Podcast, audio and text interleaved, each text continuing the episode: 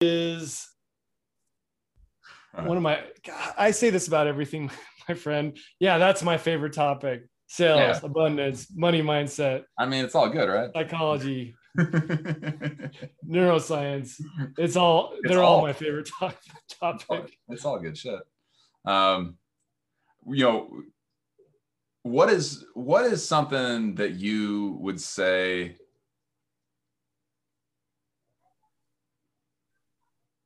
Simon, when you're trying to feel abundance, what's what what do you do?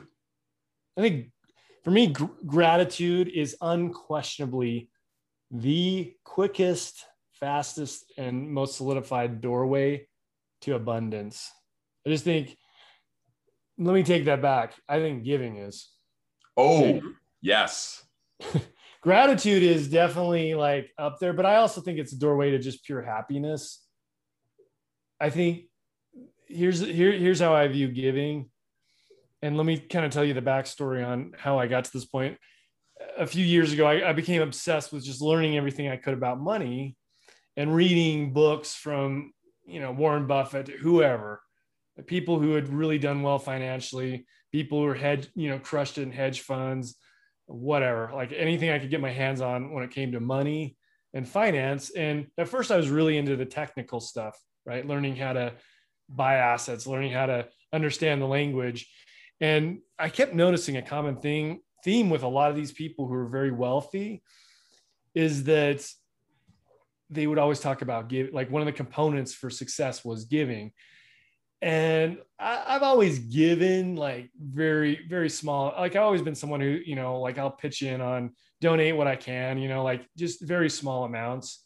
And, you know, I've, I've never not done that, but you, like most people, get the feeling of like, oh, you know, this this is mine, you know, and you kind of hold back a little. And just reading, reading these books, and I started to like notice this commonality of all people, were all people who were successful, at least the people that I were reading, were talking about giving more. It's almost like a requirement for you to be ultra wealthy. You've got to be willing to give. And someone once uh, told me this quote that I love. It, it, it goes, if you want the fireplace to give you heat, you've got to give it wood first. And and somehow in my head, I was like, huh, maybe I should start giving more. And then, so I'd start doing it, and I would get a little uncomfortable with it, give a little bit more than I felt comfortable with. Tell me how you felt uncomfortable. Felt like, oh, was it a feeling in your body, mind? What was going on? I think mostly in my mind, it's like, oh, well, that that's going to put me back, right? Like you're thinking that, you know, you're you're working so hard to bring some money in, and if you give some away, then you're going to go backwards a little bit. Yeah, and that kind of tightens you up a little bit, maybe. Like you're like, eh, it kind of makes you kind of clench. Like you're like, eh, I don't know. Yeah, absolutely. You kind of feel it in your body and in your mind, but that it really that starts is, to magnify that scarcity. Yes, it that's magnifies. The, that's the feeling of scarcity. Exactly. Yeah, and you and that's you, the prohibitor of wealth. Totally. And it's, I, I kept visual, visualizing this, like you're, when you, when you're clutching on so tightly, you have nothing to open your hands out to, to, to get more with, because you're holding on to something you already have, right? Yep. You don't have a hand that you can grab more.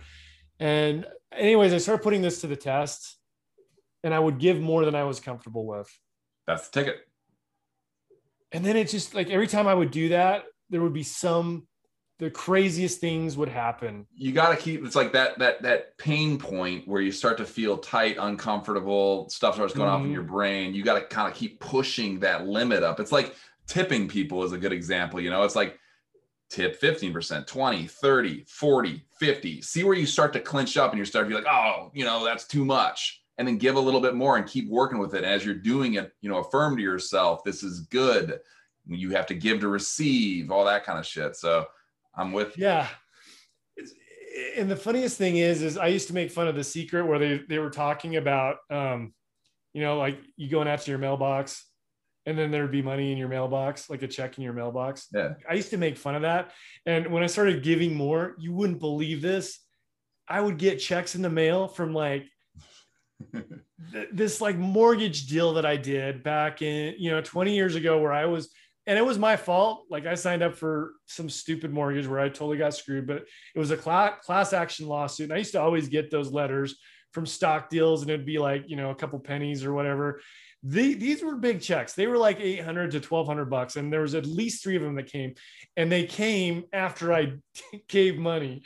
And I would always have these crazy experiences. They still happen. This happened last week. You know, I, I just, when I feel the need to donate, I donate and do more than I'm comfortable with. And the more I give, the more I get back. Always. And it, it it's happened enough now. This has been several years on that. I don't question it anymore. I just, and I don't ex- necessarily expect it. I just don't hold myself back. And if someone asks me for money, or if I see something on LinkedIn or wherever, and I don't even know the person, if it's in front of me, I know I can always skin off something, right? Yeah. And I you, do that, and then something good happens. It's so crazy. If you want to make a lot of money, you got to learn how to move money. Yeah. Hoard it. Now tell me your thoughts on abundance. I know you're very passionate about this. But yeah, I mean, what have you been doing lately to really lean in to get out of the scarcity mindset? Like, what are what's a good tip that you would share that really get people tuned in? My favorite personal technique for practicing abundance, which, you know, would be strengthening the neural network in your mind related to abundance, you know, kind of getting that abundant vibe going, is when I see people, my friends, family, clients, other people, competitors, I don't really care. When I see people win big, sell a company, do something crazy big, I celebrate the crap out of that in my mind, like it's happening for me. Although I'm still like praising them, like great job in my head, but I sell, I try to celebrate as much as they're probably celebrating in my mind. And then I get that vibe going of like, yeah, I don't know, just had a friend do a massive fundraise, one hundred twenty million dollars. Like I just celebrated that like it was my own, you know, like I was like, that's so cool. Like I'm so excited, that just amazing. And uh, I think that's, the more you can practice that abundant mindset, that feeling of winning, the more you're strengthening that network, and you're just going to flow into wins more. I love that. I want to ask you a question on that, because you and I are super aligned when it comes to neuroscience. Mm-hmm. And I believe that when, I believe that like when, when things are so unfamiliar, like your mind almost take your subconscious almost takes steps to put things in your way to keep you in your comfort zone. And I believe it's because of the prehistoric version of us was always looking out for threats.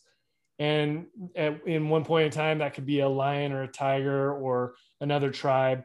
And so I'm very into this idea that we've got to familiar, familiarize ourselves to things so that our mind doesn't, you know, put stuff in front of, put excuses in front yeah, of us. Yeah, you always Can you go correlate that to what you just talked about. Yeah, you got to get comfortable with wealth and comfortable with winning.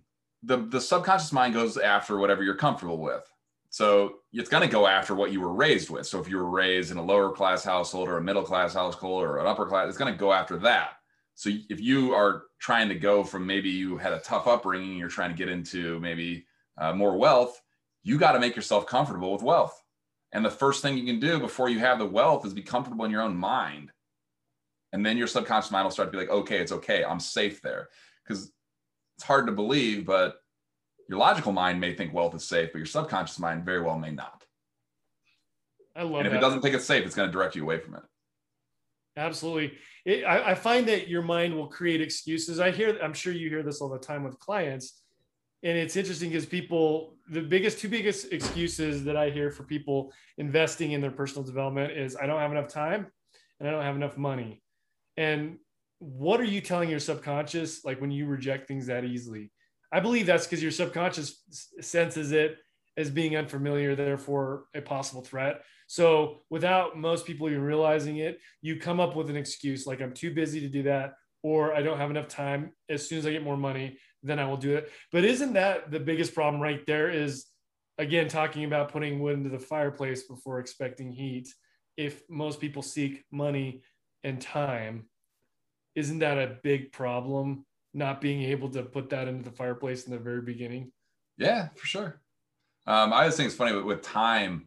Uh, if you're if you're struggling with time, uh, be very leery of the words. I'm overwhelmed. I'm too busy. I'm tired. Start using other words. I'm fulfilled. I'm satisfied. I'm lucky. You know, because those those networks themselves, you start to get comfortable with being tired. You start getting comfortable with being overwhelmed. You start driving toward being overwhelmed, like fast. You know, like you're, the, the, I always think of the networks in your brain. Which ones are the, which ones are the biggest? Which ones have the most neuroplasticity and neurogenesis going on? Which ones are, are growing?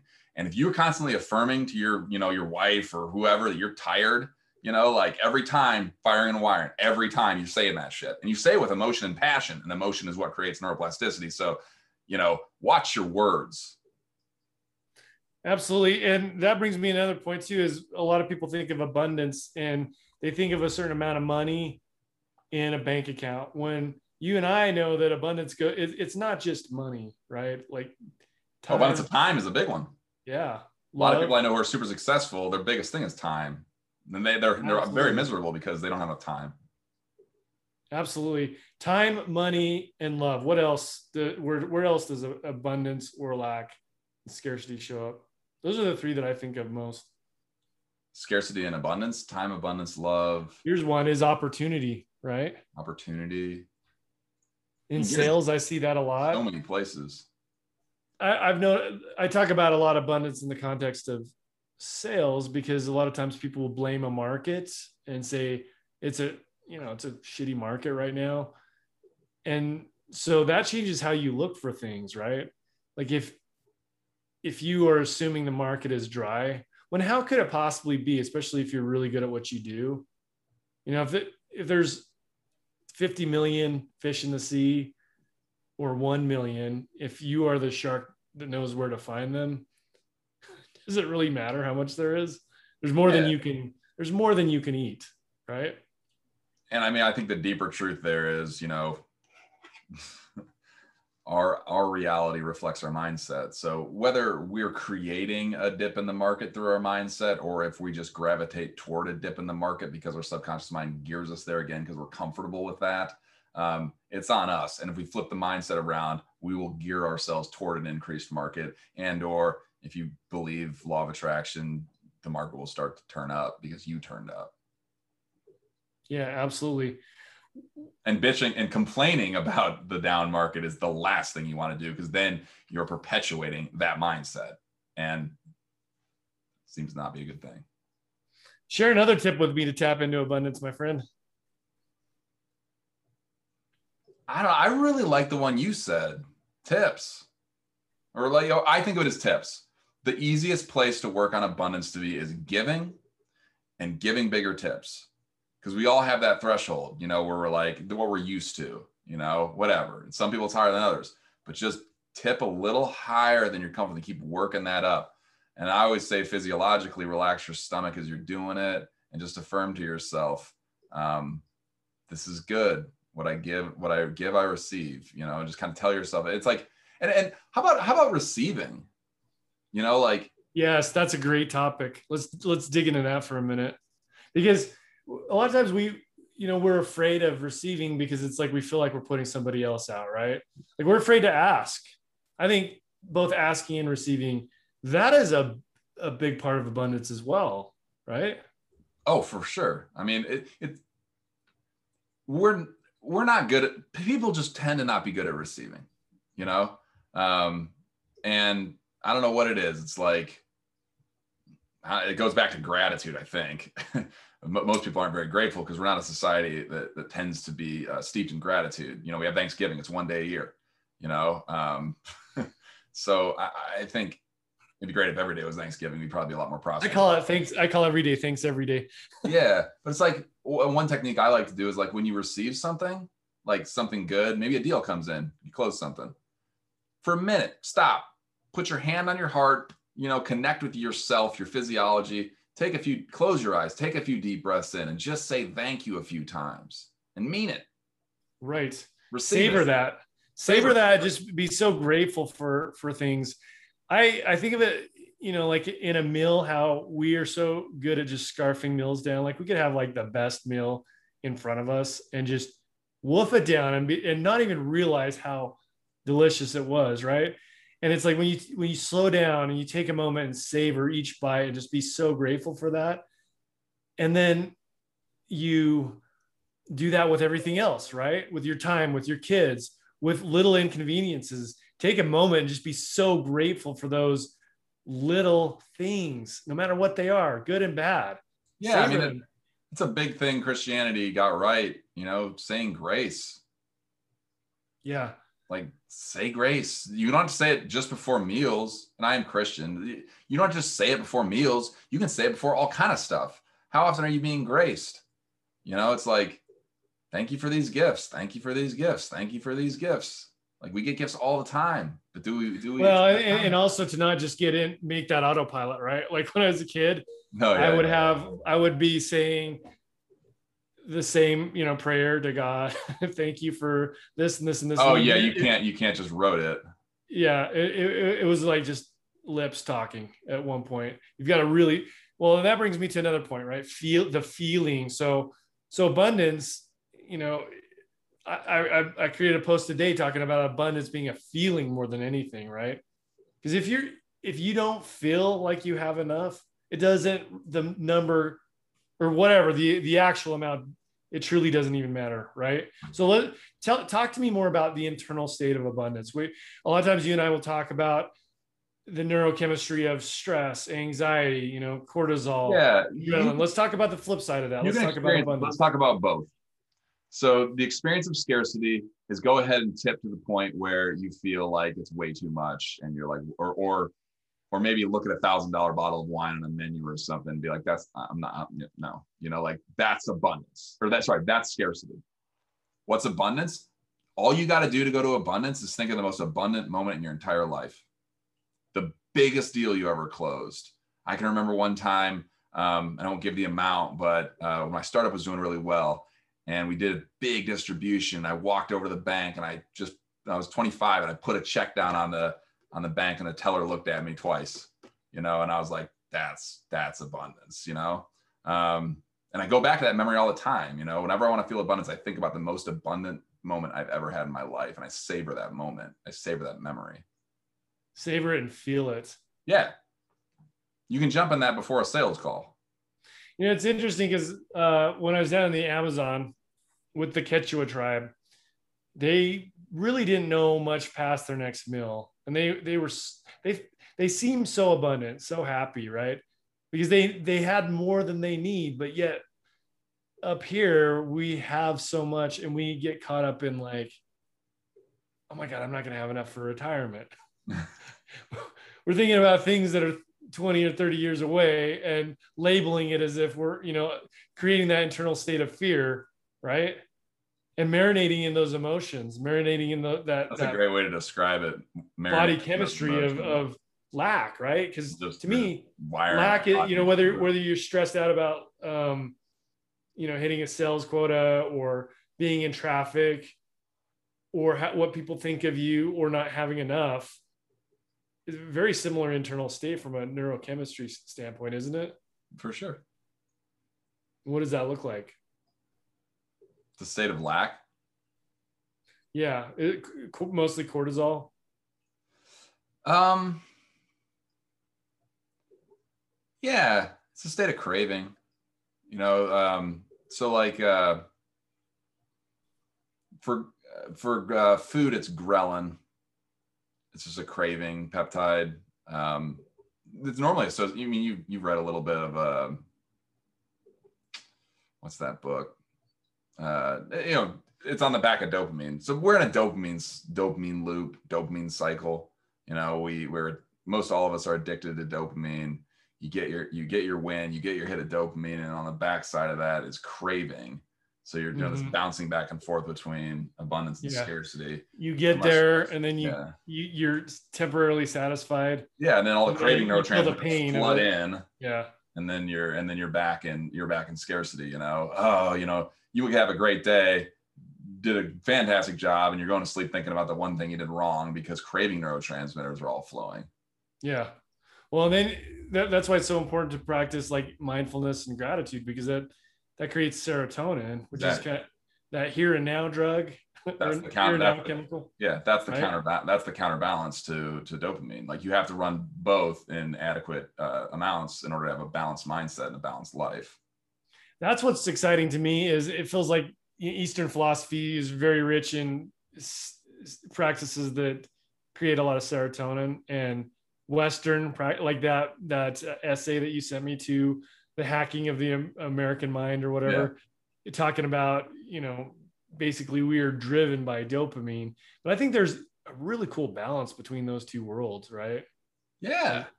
Like, like well, the cool, here, the cool thing is, like, when you use the dopamine reward system to incent getting serotonin. Yeah. So like when you go, my goal in life is to be a joyful person, that now you've got the dopamine reward system, which is the strongest system for advancement in your, in the human body, totally aligned with serotonin.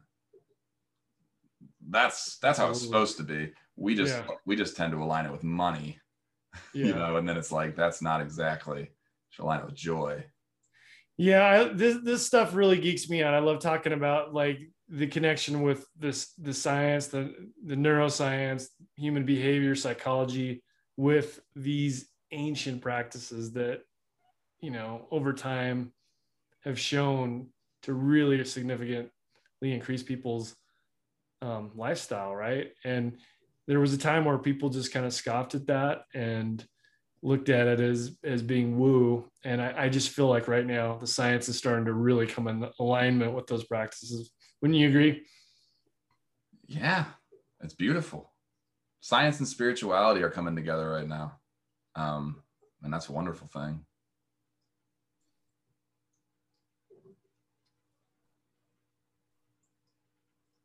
What do you think, man? That a wrap?